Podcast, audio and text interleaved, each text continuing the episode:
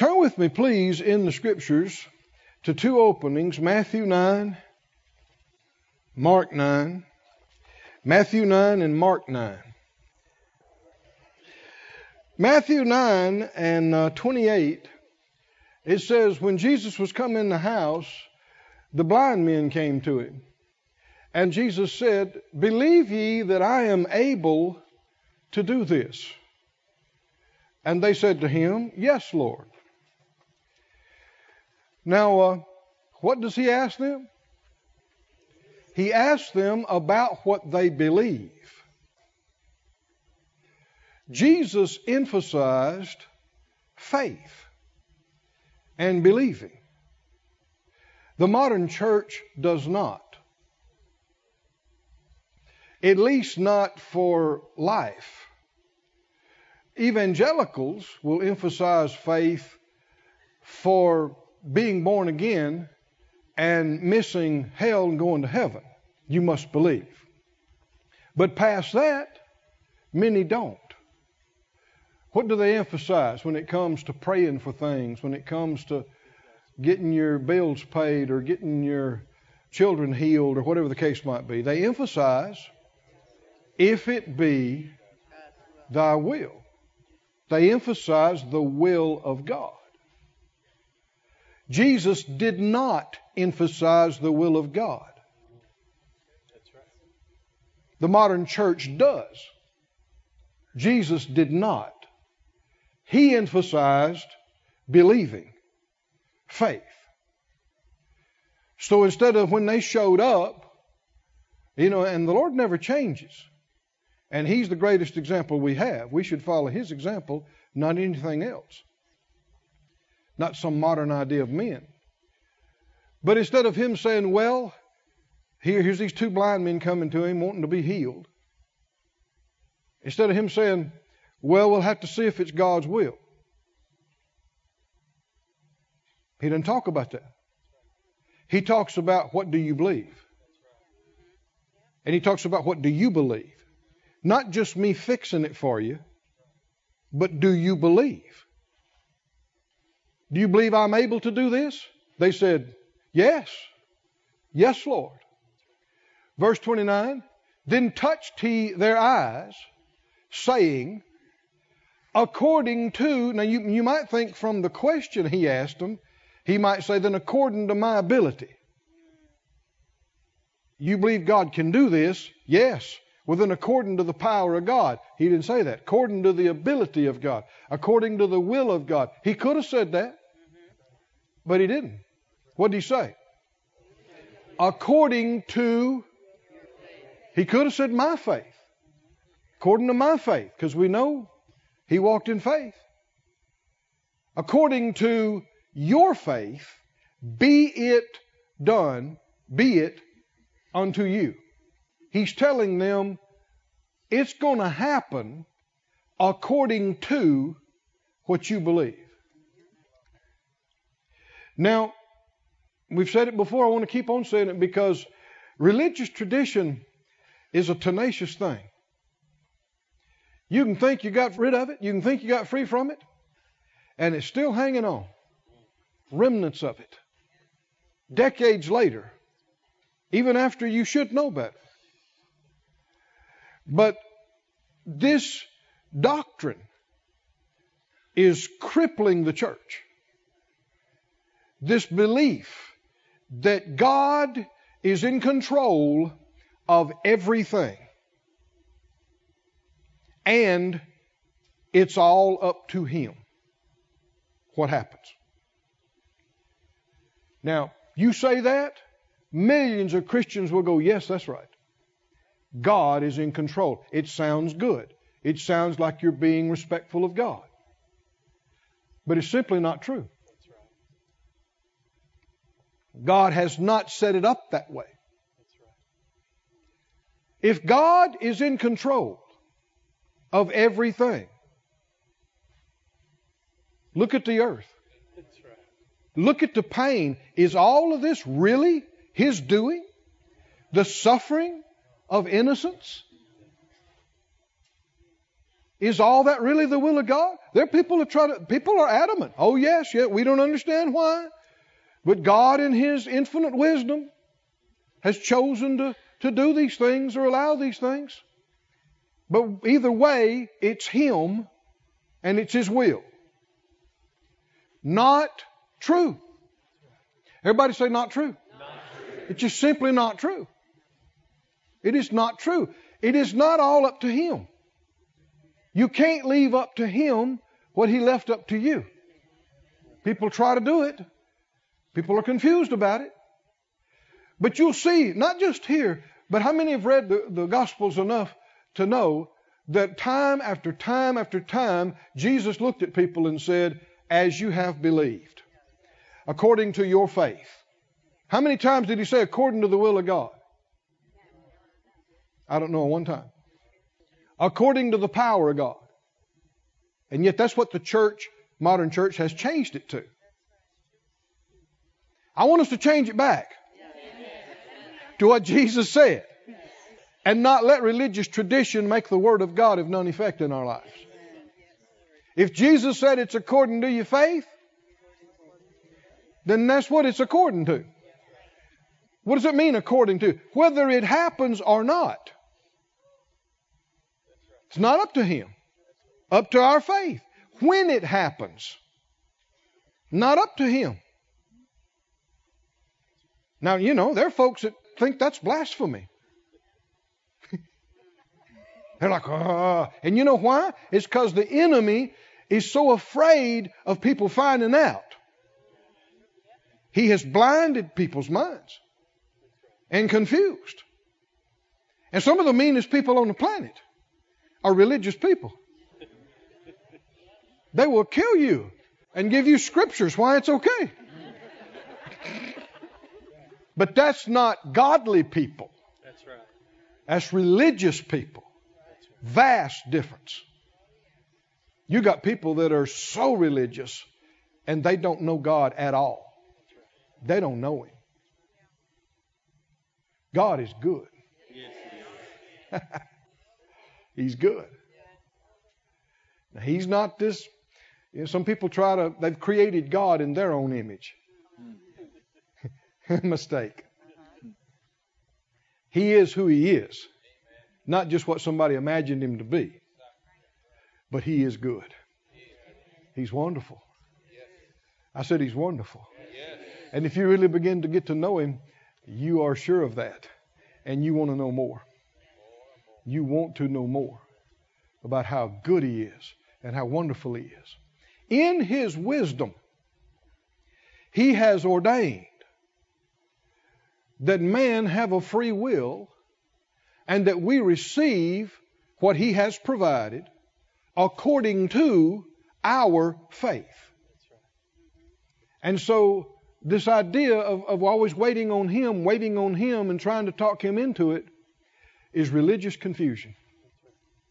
Because you can't get it unless He's provided it.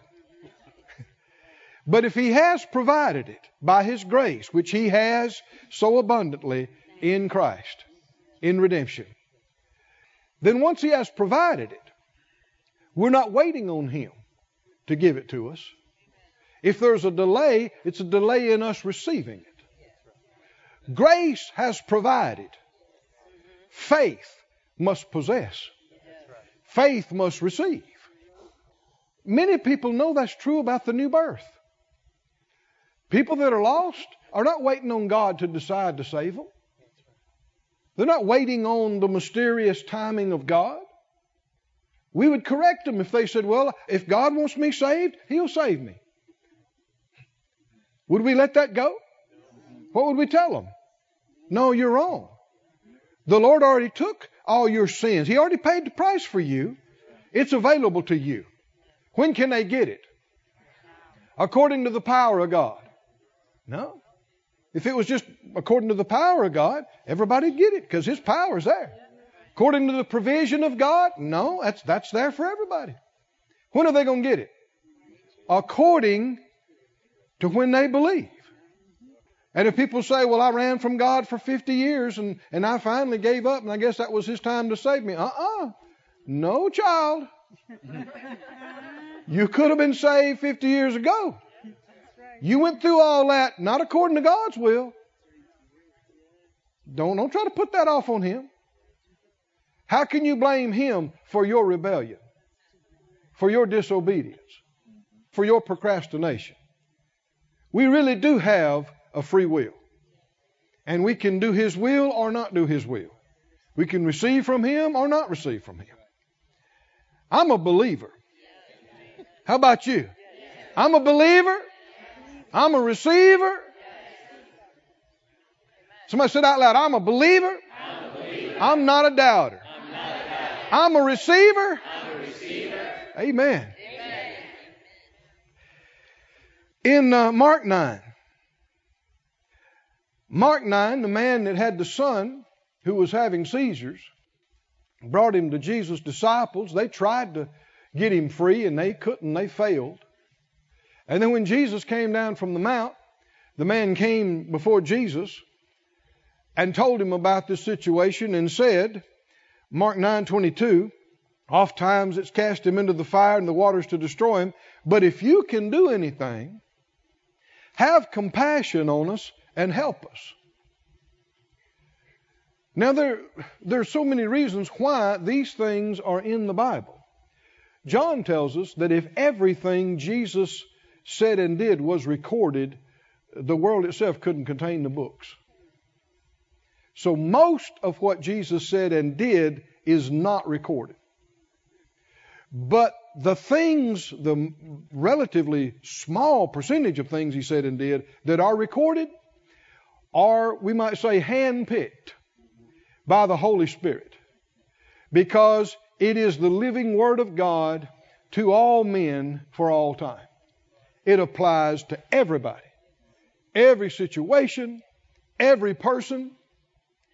And you see in these situations, there were many people that got healed, many people that got delivered. Why is this one selected for us?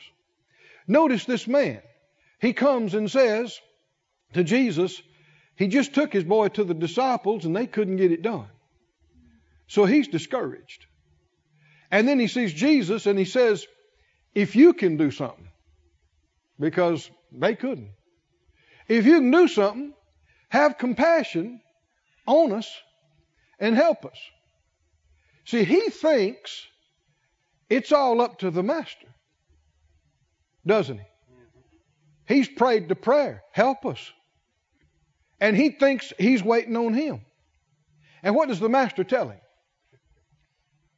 Just be patient. And if it be God's will, why am I saying that? Most of the church world believes that, not this. They don't believe, they don't preach this, they don't believe this. They believe just keep praying, and if it's God's will, it, it, it may not be, and we just don't understand why. So what are they saying? It's according it's going to happen or not according to the will of God. This is not what Jesus taught. This man said, if you can do something, have compassion on us. He, he's pleading. He's needing. He's pleading. He's convinced it's not up to him. It's up to you. Help me. And Jesus says, if you can, believe. All things are possible to him that believes. Jesus turns and puts the emphasis back on what? On him. It's not if I can. It's not if God can. It's not if it's the will of God. It is the will of God. Oh, somebody say, it is the will of God. Didn't the scripture say, it's not his will that any should perish? Right. Are people perishing? Yes, they are. Somebody say, well, it just must not be His will. No, the Bible said it's not His will. Why are people perishing contrary to the will of God? Because we don't receive according to the will of God. We don't receive according to what we need. We don't receive according to what's good and right and fair. We don't receive according to what God can do.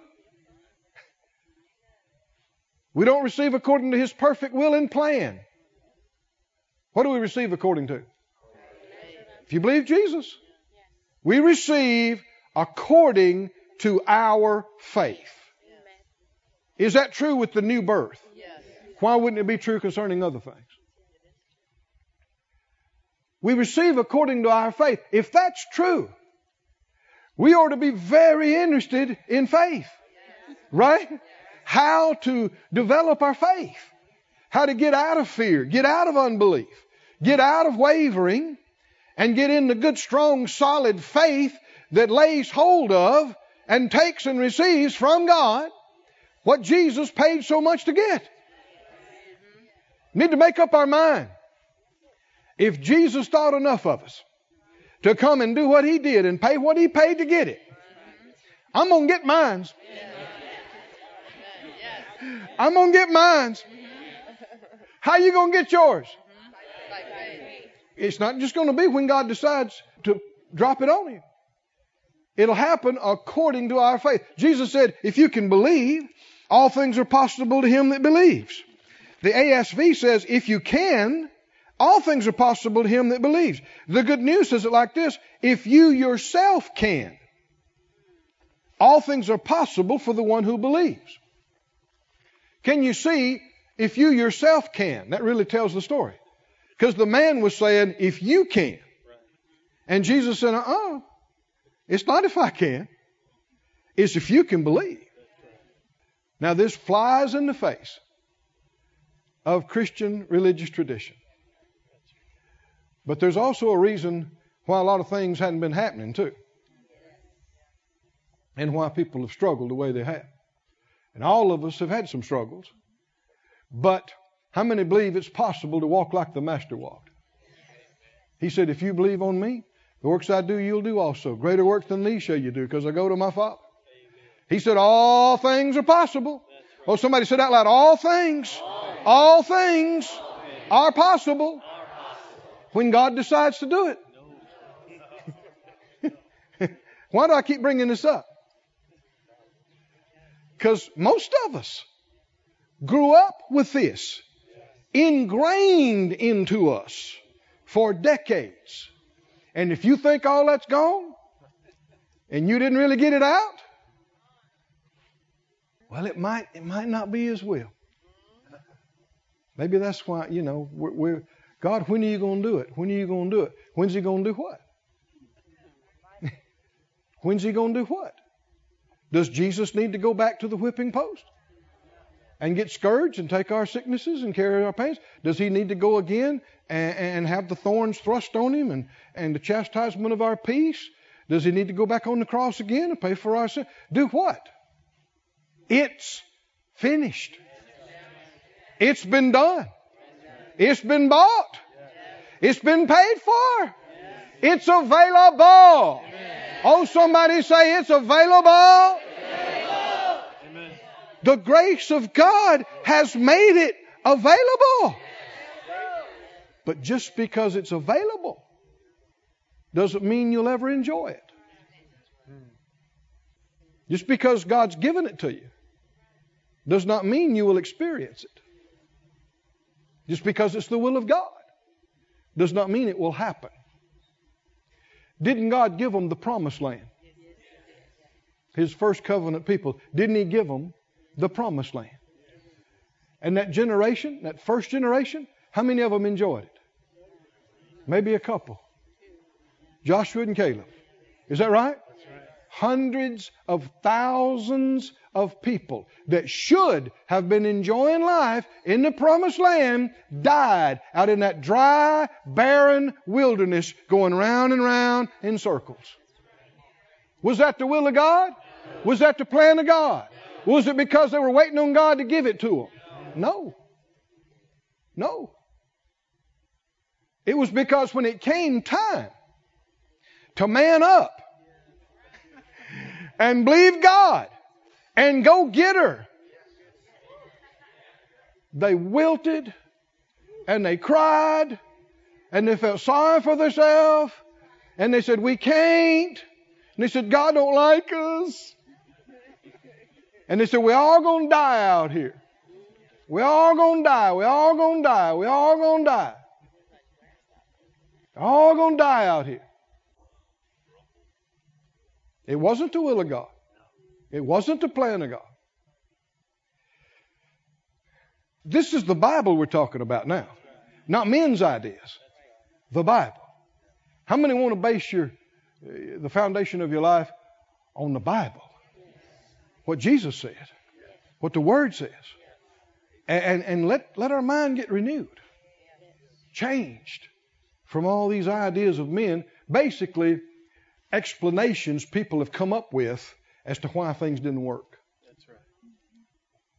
And it's much more convenient to just say, well, it, it was God. He just didn't want us to have it. We don't know why. It's just, instead of, you know, why did it ever occur to look here? Why does it always have to be God? huh?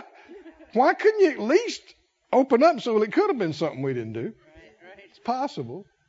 Him being perfect and all, and could have been us. Let me help you out. It was us. It was all us and not him. Come on, somebody say, God, is not my problem. Never has been, never will be. He's not to hold up. It's not him. When Jesus sat down at the right hand of majesty on high, when it was said, It is finished, and then after that he sat down, nothing else needs to be done to save us, heal us, deliver us. Come on, do you believe it? Do we have a complete redemption in Christ? Did he offer himself spirit, soul, and body? Do we have redemption, spirit, soul, and body? Who would say it's not all done? We're waiting on it. It's a work in progress. When he says, it is finished. It is finished. We just need to come up in our receiving. Go ahead and make a big, big faith confession right now. Say, say, I'm a believer, I'm a believer. and I am quite the receiver. Quite the receiver. God's the big giver, you know. What are you? I'm, I'm quite the receiver. I am good at receiving. this new plane we got, the first time I landed it, I thought, woo, this is a whole lot of airplane. and and I was tempted to go, man, this thing's challenging. This thing's challenging. And immediately the Lord said, Watch what you say. Watch what comes out of your mouth. Do you want to struggle with this for months? Or you want my help? I got it. I mean, I should know this. I preach this. now you're laughing like like you never heard it before either, right? And boy, immediately came out of my mouth, and I told Mike, I said, we, we better say this. We are good at flying this airplane. We are good. Now, I'm not, I'm not just bragging on Keith. I'm making a faith confession. I, I am good at this. And you know, the next several landings were pretty good. Grace comes in. Comes in. You start talking about how hard it is, how you can't, you're stacking things against us. And all the help we'd ever need is inside us right. in the person of the Holy Spirit. But it can all be there and we can fumble around and bumble around till next year. Talking about how hard it is, how bad I can't learn this. Oh man, I, I was always this wasn't my thing in school, and, and, and I'm just I never was good at this, and and this is so hard. This is so hard. This is so hard. It's so hard. It's so hard. Well, if you say so, you decree a thing, and it shall be so. But faith would say, I got this. I got this. The Lord has made me of quick understanding in the fear of the Lord. I mean, they say it and I get it. I get it and I got it. I can do it. I can do it. The Bible didn't say you can't do it. It said I can do all things through Christ who strengthens me. Why? Because all things are possible. Not to everybody, but to those that believe. Glory to God. Man, we're making progress. I can tell already. I can, I can, I can sense a little surge. Of, the, the faith tide is rising. The faith tide is rising, and with it, lives will be lifted. Will be lifted. Whew. Glory to God. We saw last uh, week with Thomas that he didn't have the kind of faith that Jesus was looking for when Jesus was raised from the dead. Go to John 20, let me remind you of this. John 20 and 24. Thomas, one of the twelve, called Didymus, was not with them when Jesus came. Now, what has happened? Jesus has been raised from the dead. And some of the women saw him, and a couple of other disciples saw him. And of course, they, they come running back saying, He's alive. He's alive. He's not in the tomb. We saw him. We talked to him. And most of the disciples wouldn't believe it. They said, No. Believing is a choice. Amen. You hear people use the phrase, I just can't believe that. I just can't believe that. That's not true. It's just an untrue statement they made. Accurately, if they want to say it right, they should say, I choose not to believe that. By nature of what faith is, you could believe it if you chose to. Amen. Said out loud, faith is a choice. Faith is a choice. Faith is a choice. No such thing as a person who can't believe. We're made in the image of God. He operates by faith. That's how our spirit operates. But it's a choice.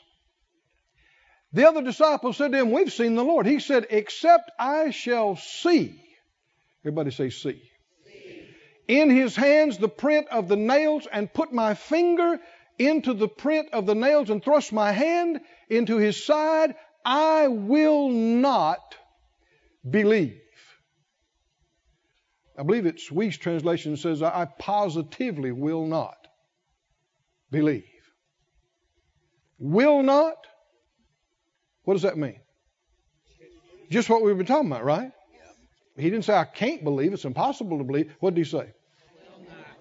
But he's made some criteria. Unless this happens, I am not going to believe. I will not believe. Less what? Two things unless I can see it and unless I can feel it. Everybody say, see it, see it. And, feel it. and feel it. He requires to see and feel before he believes. I, I'm going to have to see it. I'm going to have to see Jesus standing here in front of me. And I'm going to have to, with my own eyes. And I'm going to have to feel him. I mean, that seeing ain't going to be enough. I got to get a hold of his hand because I know they put those, uh, those spikes through his hands. I know if it's really him, he's going to have those holes there. I know they put that big spear into his side before they took him down off the cross. So I know if it's really him, he's going to have that, that, that gaping place where they put that spear. And he said, That ain't enough. I got to touch it. I got to put my finger in the hole where the spike was. And I got to put my hand in that place where the spear was. Now, why would you talk like that? This is adamant unpersuadableness. I won't believe. Not quick to believe, not ready to believe. It's like even if I see it, that ain't enough. I'm going to have to touch it. I'm going to have to feel it. You got to prove it to me. By how? By the physical senses. Seeing and feeling. Everybody say seeing and feeling. And Jesus said to him, keep reading. After eight days again, the disciples were within. Thomas was there. Jesus came, the doors being shut. So how'd he get in? He didn't come through the door. How'd he get in? He came through what we would call impenetrable, what we would call solid, what we would call matter. But if you're a physicist, you know that matter and energy, what's the difference? You begin to study physics, you begin to find out that this, this firm stuff here ain't so firm as you think. they tell us that, for instance, our bodies. They tell us that our body is 99.9999% space. Space. Why am I saying this? Well, look. He said, Jesus came in, the door's being shut. How did he get in there? Now we know in just a minute he's going to say, Touch me. So he feels solid against Thomas's hand. And yet he just came through something solid, which would make him what? His body what? The door's being shut. He stood in the midst. He said, Peace be to you. Then he said to Thomas, Reach hither your finger. Behold my hands. Put it in there. Reach hither your hand. Give it to me. Put it right in here. Don't be faithless. Did he get corrected by the master? So all this adamant stuff about him standing I'm not going to believe unless I can see it, unless I can feel it, was stuff he shouldn't have said. Things he shouldn't have done. Contrary to what the Lord had taught him.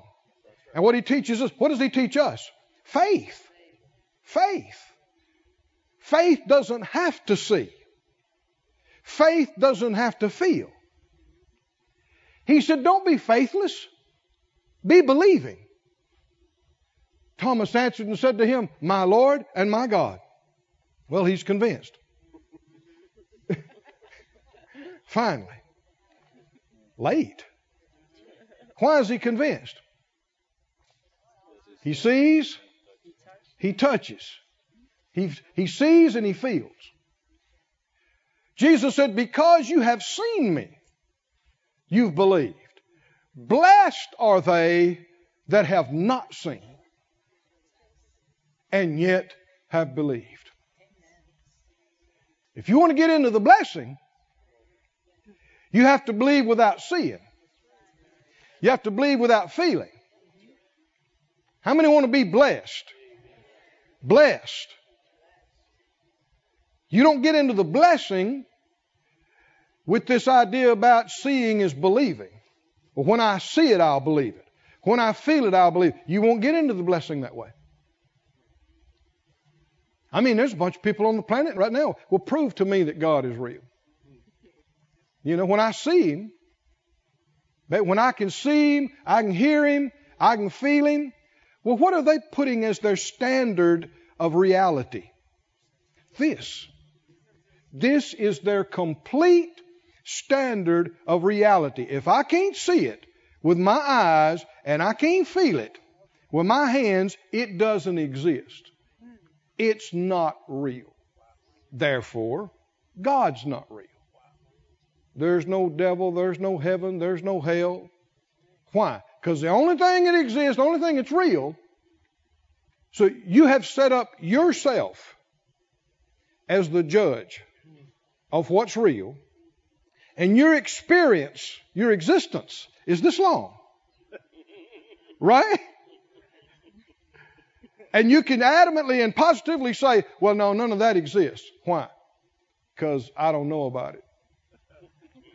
Because if I don't know about it, it don't exist.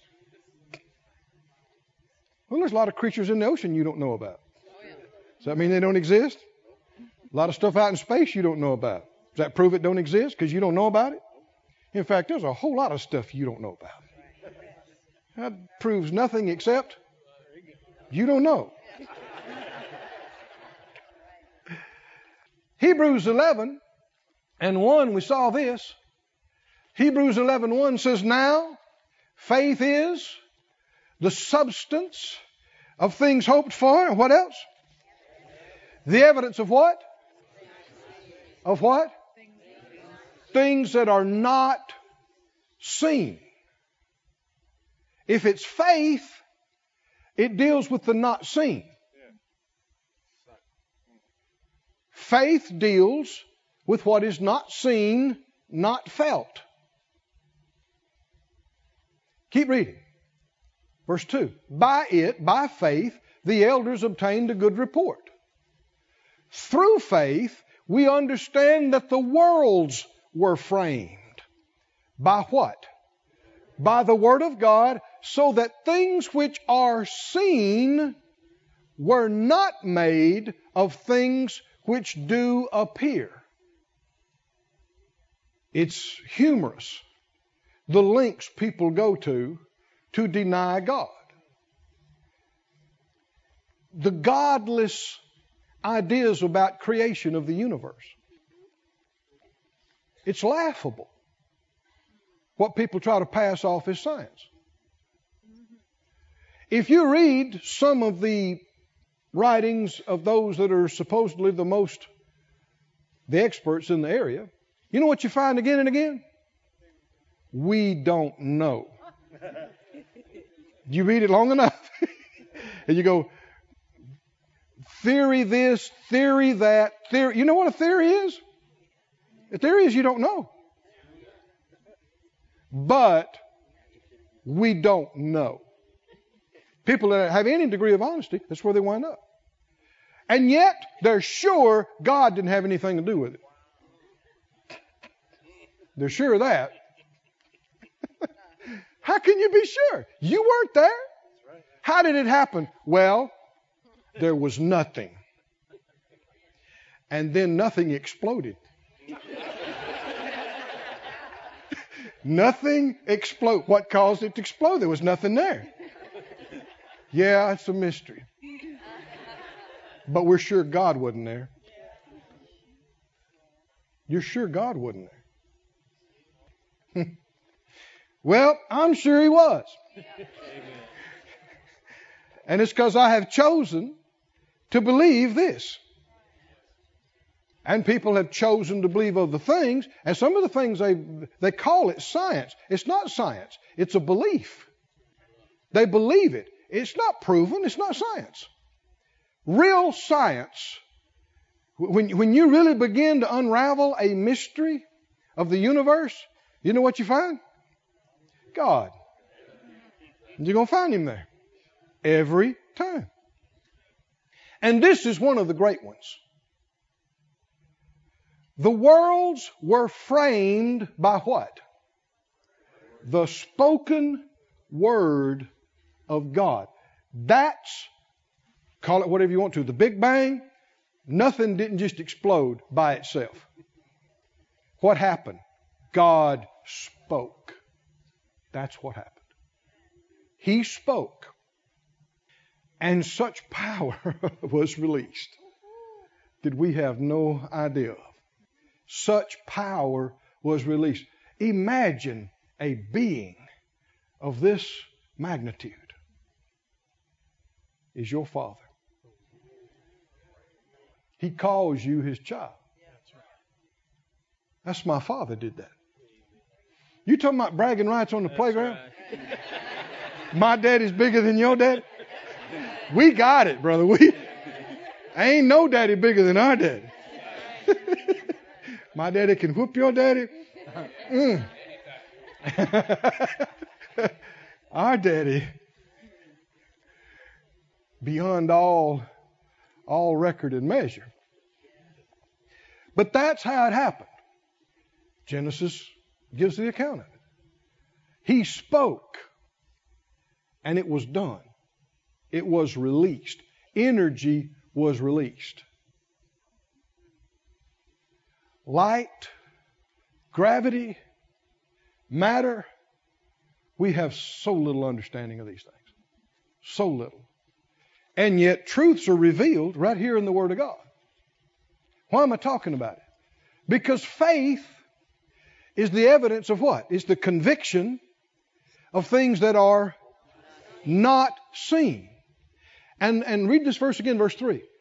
The worlds were framed by the Word of God. They were, they were shaped. This is not chaos. I mean, you, you just have to be adamantly unpersuadable to look, people call our earth. We're so lucky. We're in the Goldilocks zone. Not too close to the sun, we'd burn up. Not too far away from the sun, we'd freeze. It's amazing. We have a moon. Without the moon, wouldn't have the seasons, wouldn't have the tides, and it just happens to be in the right spot and just happens to be the right size. It's amazing how lucky we are. And how did it happen? Well, there was nothing. And then it exploded.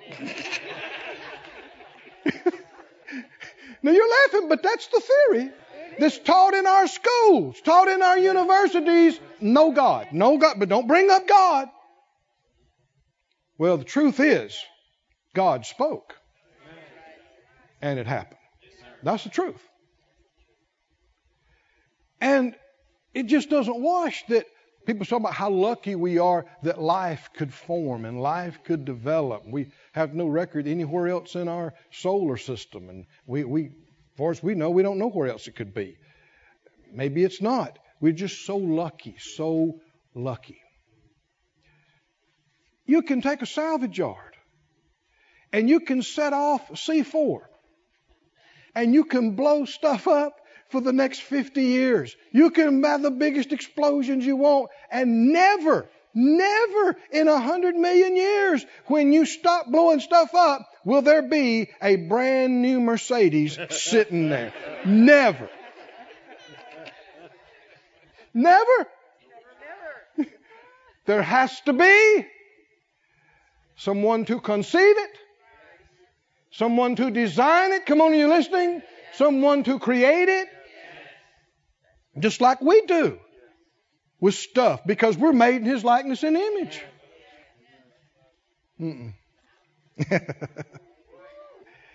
But he did this by faith. By, through faith, we understand the worlds were framed. The things which are seen were, were made of what? What we see right now, what's it made of?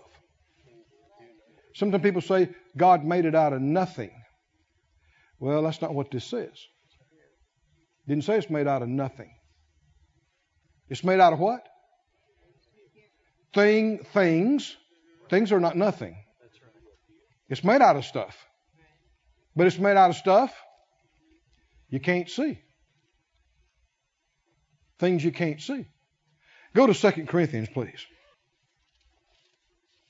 2 Corinthians, the fourth chapter. What was Thomas's issue? I have to see it. I have to feel it. Because if I can't see it and I can't feel it, it's not real. It didn't happen. I'm not going to believe he raised from the dead. I'm not going to believe he's alive. I'm not going to believe he's real. I'm not going to believe what he said. What y'all said about it. Of course, he had told them these things before he left. He'd shown them in the scriptures. He'd talked about it. But Thomas is adamant, I'm not going to believe it. Why? Because his basis for belief is this material world what I can see, what I can feel. He's, if he can't see it, he's not going to believe it. If he can't feel it, he's not going to believe it. And the Lord said, Don't be unbelieving. Don't be like that. Well, if the Lord said, Don't be like that, don't be like that. Have you ever heard people say, Well, I'm not going to say I believe I've got something I can't feel. If I don't have it, I don't have it. That's exactly like Thomas. I'm not going to call my bills paid and, and I don't have the money. I'm just real. well, your definition, from your definition, if you can't see it, it's not real. If you can't feel it firm against your hand, it doesn't exist. That's just being ignorant. We're finding out every day about stuff people hadn't seen, people didn't know. 2 Corinthians 4. It says, verse 16, For which cause we faint not, but though our outward man perish, yet the inward man is renewed day by day. Are you more than an outward shell? Yes, sir. Huh? Yes.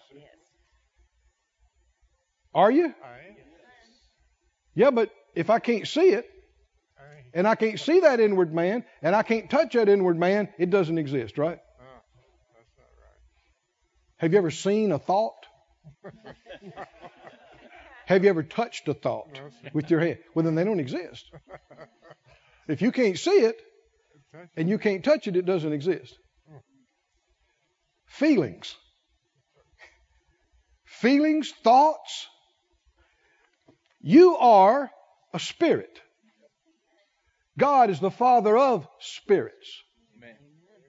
You'll exist without your body. The Lord tears is coming, and you live, live out your life down here, the day you breathe your last is not a sad day for you. You'll slip out of your body just like you pull a hand out of a glove. You'll slip out of your body, and you won't turn into an angel. That'd be a demotion. You're a son of God. And you will be you. You'll have your mind. You'll be you just like you are now, only much, much freer. You'll no longer be constrained to physical limitations. Physical limitation in this realm, it's affected by the curse and sin, and it's dark. But you're real. You're looking at me right now through those two windows we call eyes. But you're inside there. You can exist without this body. This body is just the house you live in. Is that what the Bible teaches or not? It's the tabernacle, it's the house we live in. So things are real that are not seen and not felt. Do you believe in things not seen? Not felt. He said, keep going. Our light affliction, which is but for a moment, works for us a far more exceeding and eternal weight of glory. While we look not at the things which are seen, but at the things which are not seen. For the things which are seen are temporal. But the things which are not seen are eternal. The New Living Translation says, the things we see now will soon be gone. The things we cannot see will last forever. Good news says, what can be seen lasts only for a time. What cannot be seen lasts forever. This should not be our whole world. Interesting things about this realm. What happened when Adam and Eve died? I'm going to give you a real quick, fast, and maybe we'll get into some of it more later. He said, In the day you'll eat, you'll die. And that happened. Now, it took almost a thousand years for his body to quit functioning. That's how perfect it was when God made it. It was never supposed to die. We were, human beings were originally created to exist forever. No dying, no decay. But sin allowed death in. And what happened is everything started slowing down eventually to where it will stop or die. And the inward man is renewed every day. You are not, a- if you're a believer, you're not aging internally. You should be developing, but you're not growing older. You never will. what a great thought, huh? But the outward man is. It's like a blade of grass, it's like a flower. It'll reach its peak, it'll bloom, it's pretty, and then the leaves start falling off. now, God can sustain you, and it can be a good vessel for you as long as you need it, but it's not going to stay 16 forever, and it's not going to function down here forever. The same thing that's happening to your body is happening to the planet you're standing on. Everything, every material thing is slowing down until it dies. God is light. And physicists say it's the fastest thing there is. There's nothing faster, nothing can be faster from what they've studied. Well, the Bible said God is light. You know how fast light is?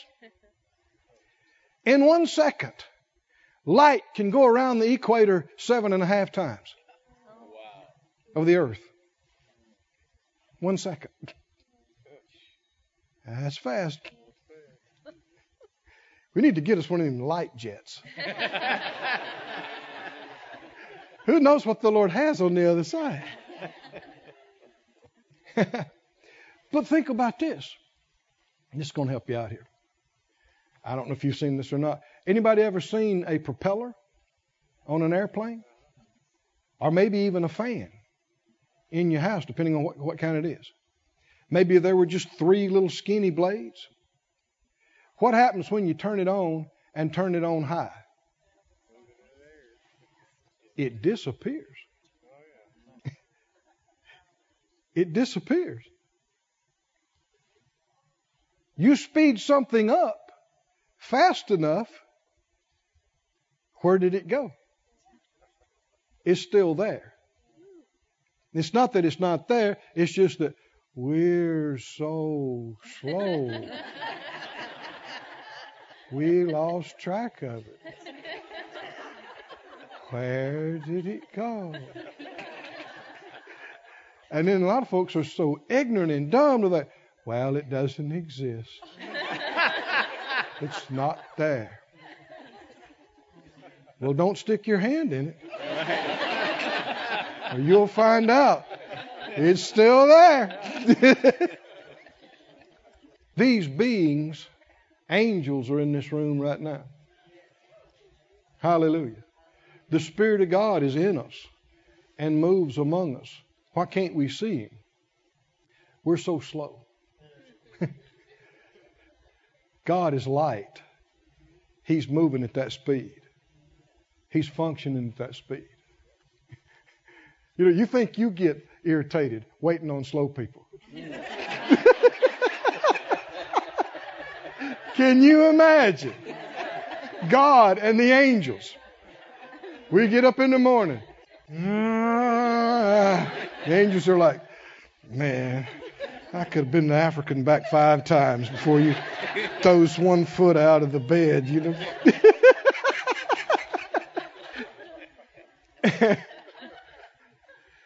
the things that are made, the things that are seen, he said, are made of things that what? This is made out of nothing, made of things that don't appear.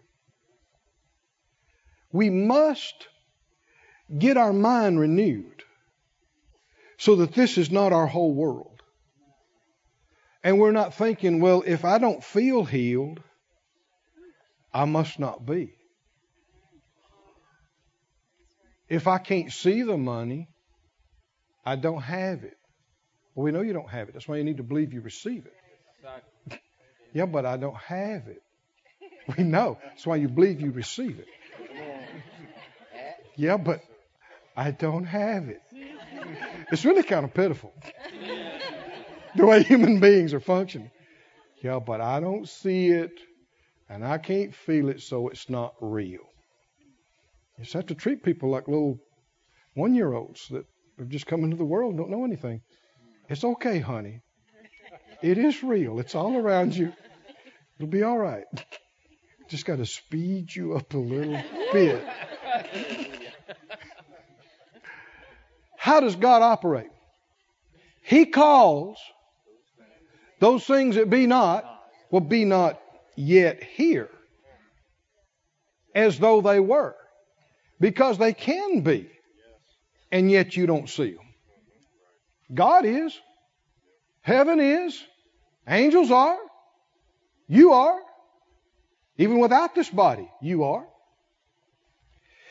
We look not at those things that are seen, but at the things that are not seen. Because the things that are seen are what? Temporal. James says, What is your life? It's even what? It's a vapor. What we can't see and feel, that's the real stuff. That's permanent. This is a slowing vapor. Physicists understand this. The atoms that are that like we said, it's mostly space. And it's slowing down. God's going to have to create a new heavens and a new earth. He's literally going to get us up to speed.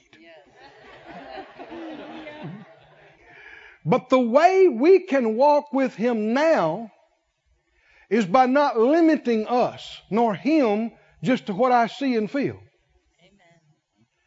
We shouldn't check what we see and feel to know do we have what we need. We walk by faith, chapter 5 and 7, just down a few verses, 2 Corinthians 5 7. We walk by faith, what? Not by sight. If you're going to walk by faith, you can't walk by sight. If you're walking by sight, you're not walking by faith. You're doing what Thomas did. You don't check your body to see if you're healed. Many times people have said, Brother Keith, believe with me for my doctor report. No. So you're telling me you're not going to believe you got it till he gives you a report. We already got a report. If you're in faith, you believe the same thing no matter what you feel or what the report says or what it doesn't say. I know you want a good report, but if you're fixated on that, you're still walking by sight. You're not walking by faith. When are you going to breathe a sigh of relief? When are you going to believe you got it? Well, when they finish the test and they give me the report and they tell, well, you're walking beside. You're doing the same thing Thomas did. Unless I see it, unless I feel it, I won't be able to go, whew, we got it. But when the Lord says, by my stripes, you're healed, that's when we should go, whew, we got it. My God shall supply all your need according to his riches and glory. What are we going to do about the money? I just got word. It's all taken care of. That's right. I got the word. What? Philippians 4:19. I got it. It sure don't look like it. Well, isn't it good we don't go by that? Sure don't feel like it. Isn't it good we don't go by that? Thank you, Lord. Go with me in closing, I think, to 1 Peter 1. No, no. I'm not done. Go to Romans 8. You need this verse before we get to 1 Peter. This is important. Romans 8, are you there? Verse 24. It says, We're saved by what? Hope. Now give me the definition of faith again. Substance or confidence of things hoped for, evidence of what? Things not seen. We're saved by hope. Now, Bible hope is confident expectation. We'd probably use the word expectation. What people use in modern vernacular, I sure hope so, is not talking about this. That's really a desire. That, that mean I want it to be, I wish it would be. That's not Bible hope. Bible hope is confident expectation, and we're saved by it. Someone said, I thought we were saved by faith. Saying the same thing. Because faith is the confidence, assurance of things hoped for. If you have faith, you have hope. If you have faith, you have expectation. Saved by expectation. But expectation that is what? Seen is not hope. For what a man sees, why does he yet hope for it? If you see it, you wouldn't need to believe for it. Yeah, but I don't have it. That's why you need to believe for it. Yeah, but I don't have it. I'm not going to say I believe I got something I don't have. Didn't say, Mark 11, 23 and 20, 24 rather, didn't say when, when you pray, believe you see it. Uh-uh. Believe you feel it. No. Believe the report says it is. No. Believe the test says it is. No. Believe what? Believe you receive. You don't see it. You don't feel it. But you believe you receive it. Then the unseen changes the seen. We're saved by expectation, hope. That is seen is not hope. For what a man sees, why does he yet hope for it? Verse 25. If we hope for that we see not, then do we with patience wait for it, or perseverance. Someone say, well, it's not here. Well, it is, you just can't see it. It's coming. It'll show up here. But I don't have the money, so you better believe you receive it. Believe you receive it and call it. Well, I hurt. Well, believe you receive healing. Believe you receive peace. Believe you receive wisdom. I believe that I receive, and I call that done. I call it paid for. I call my body healed. Yeah, but you don't see it. I don't have to see it. That's what faith is all about. If you already saw it, you don't, you're not expecting it. But because I believe I receive it, it puts me in a state of expectation. Hmm? I'm expecting. I'm expecting. I know when I first started learning about faith and hope, the Lord gave me this example. When I was a little boy, we ate cereal sometimes for breakfast, and in the in the Kellogg's uh, boxes and the other boxes, post, whatever, you get prizes. And sometimes on the back, if you send a certain amount of, uh, of box tops and maybe a little money, you can get stuff. Well, there was this Nito submarine that you could get. And you put, what was it, uh, baking soda or whatever tablets in there. And man, that dude would uh, submerge and it would come back up. It was very, very neat. And so we got us some of those uh, box tops, and never how much it was, you know, two ninety five or whatever it was. We put it in an envelope and we send it off to Battle Creek, Michigan. Kellogg's, home of was it Tony the Tiger or whoever it is? Is that is that Tony? And that rooster that's on the cornflake box and all them guys. And uh, a lot of folks don't even know what I'm talking about. They eat granola. I, they, they don't know what I'm talking about. Anyway, we lived out in the country, 15 miles from the nearest small town. Country, country. And um, so my our mailbox, I don't know, what is it, Phil? Seemed like half a mile from the house. Quarter mile, probably quarter mile. You have to walk up there, dirt, gravel, you know. And so, man, I'd get in from school, get off the school bus. That's the first thing I want to do. Check that mailbox. Check out why I'm looking for my submarine. And so I'd get there and I didn't forget about it, you know. I mean, I'm days went by, weeks went by. You know, I guess it took a long time to get them submarines, but but uh, every day I would go checking that mailbox. And the Lord brought that to my remembrance so clearly. He said, Son, if you'll just do me that way, if you just have as much faith in me as you did in Kellogg's. what does that mean? I was sure they're going to send me that submarine. Is that right? And so I am hoping, expecting that it's there today in the mailbox. And with patience and perseverance, I'm waiting for it. And I'm looking for it. Well, why am I looking for it? Faith is the confidence of things looked for, hoped. It's the evidence. I never, I didn't know what uh, Battle Creek, Michigan was. I'm a little country kid. on a dirt road in Mississippi. I mean, I didn't, I wouldn't have known it. You might as well said uh, Hong Kong or, uh, or Taiwan or, you know, to me, I wouldn't have known where Michigan was. But I had faith that I got by reading the back of a cereal box. Faith comes by hearing.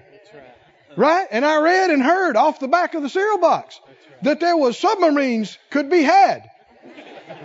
that actually worked and submerged and dive and would come back up. And I had faith in people. I never saw Kellogg's. I never saw any of those people. But I was convinced they're sending me a submarine. And so every day I'm looking for that submarine. And lo and behold, one day, Kellogg's was faithful. They came through. There it was in a cardboard box. It wasn't there. And then it was there. It didn't appear. I mean, you know, I didn't know what Battle Creek was. For all I knew, it didn't exist. But I just believed it. Well, if I can believe the back of a cereal box, why can't I believe this? Why can't I believe this? Why can't I be fully persuaded that what he had said, he's well able to do, and he is faithful to perform? Oh, somebody say, I believe it, I believe it. I believe it. Read that next verse, and then we'll go to the other one. What did he say? If we hope for that we see not, then do we with patience, or that's the word for perseverance, wait for it. Faith is all about what you don't see. What you don't see. We look not at what's seen. First Peter, in closing. First Peter, first chapter, verse 3. Blessed be the God and Father of our Lord Jesus Christ, which according to his abundant mercy has begotten us again into a living hope, lively living hope by the resurrection of Jesus Christ from the dead, to an inheritance, incorruptible, undefiled. Oh, things are not getting old in heaven. Things are not wearing out.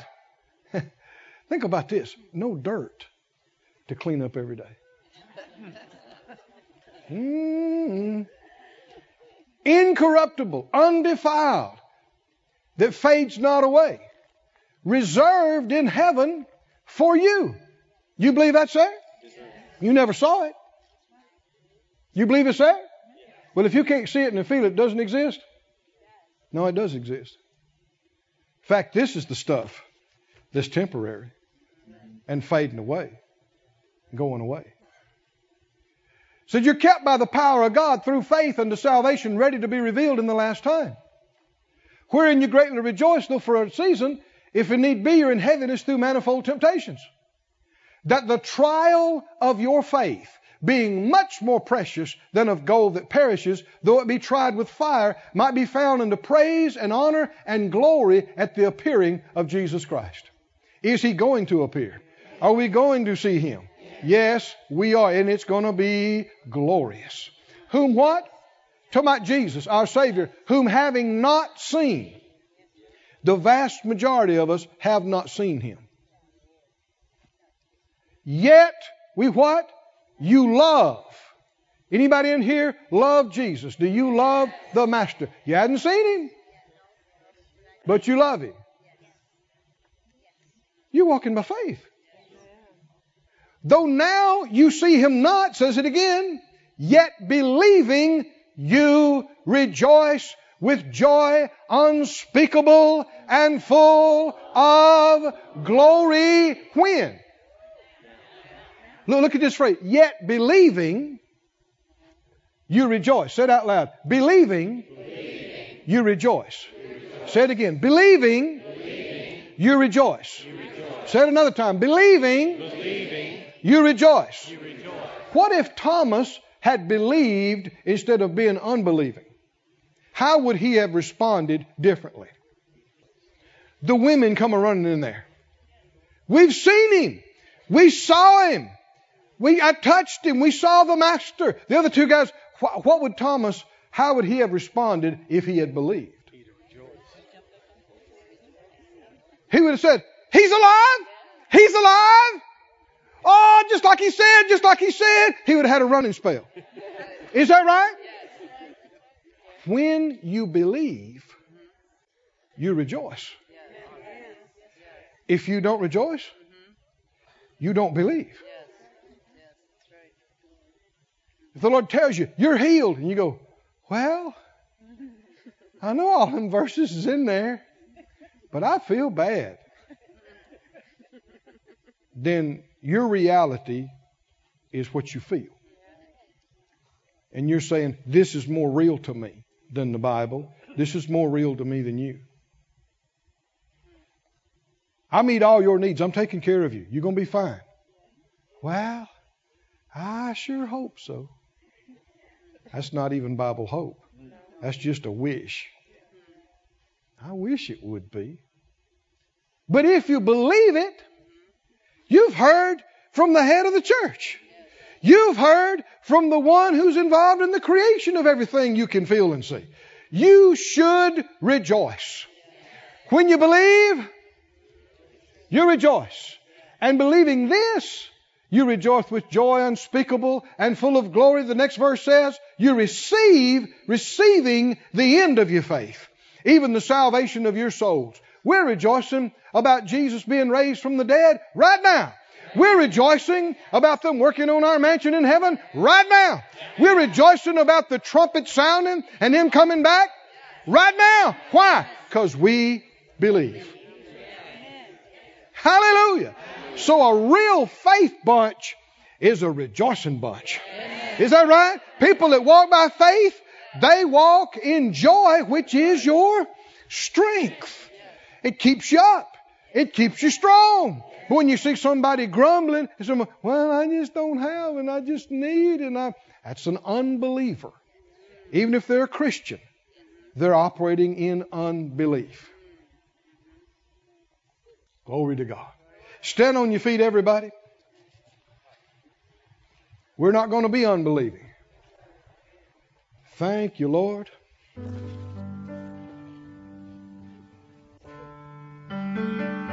Close your eyes. Focus on Him.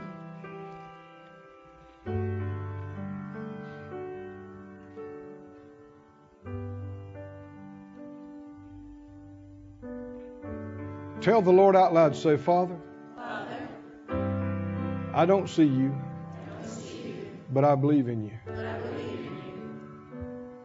I am convinced.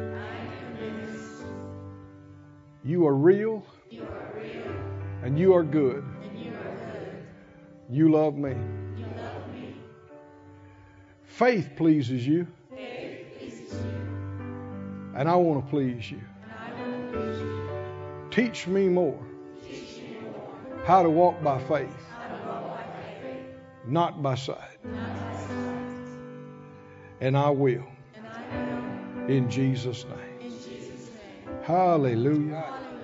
Oh, somebody say hallelujah. Glory to God. Hallelujah. Glory to God. Oh, hallelujah. This ministry has been brought to you today free of charge by the partners of Moore Life Ministries and Faith Life Church. If you would like to help send this word to others at no charge, you can become a word sender today. For more information, visit our website at moorelife.org.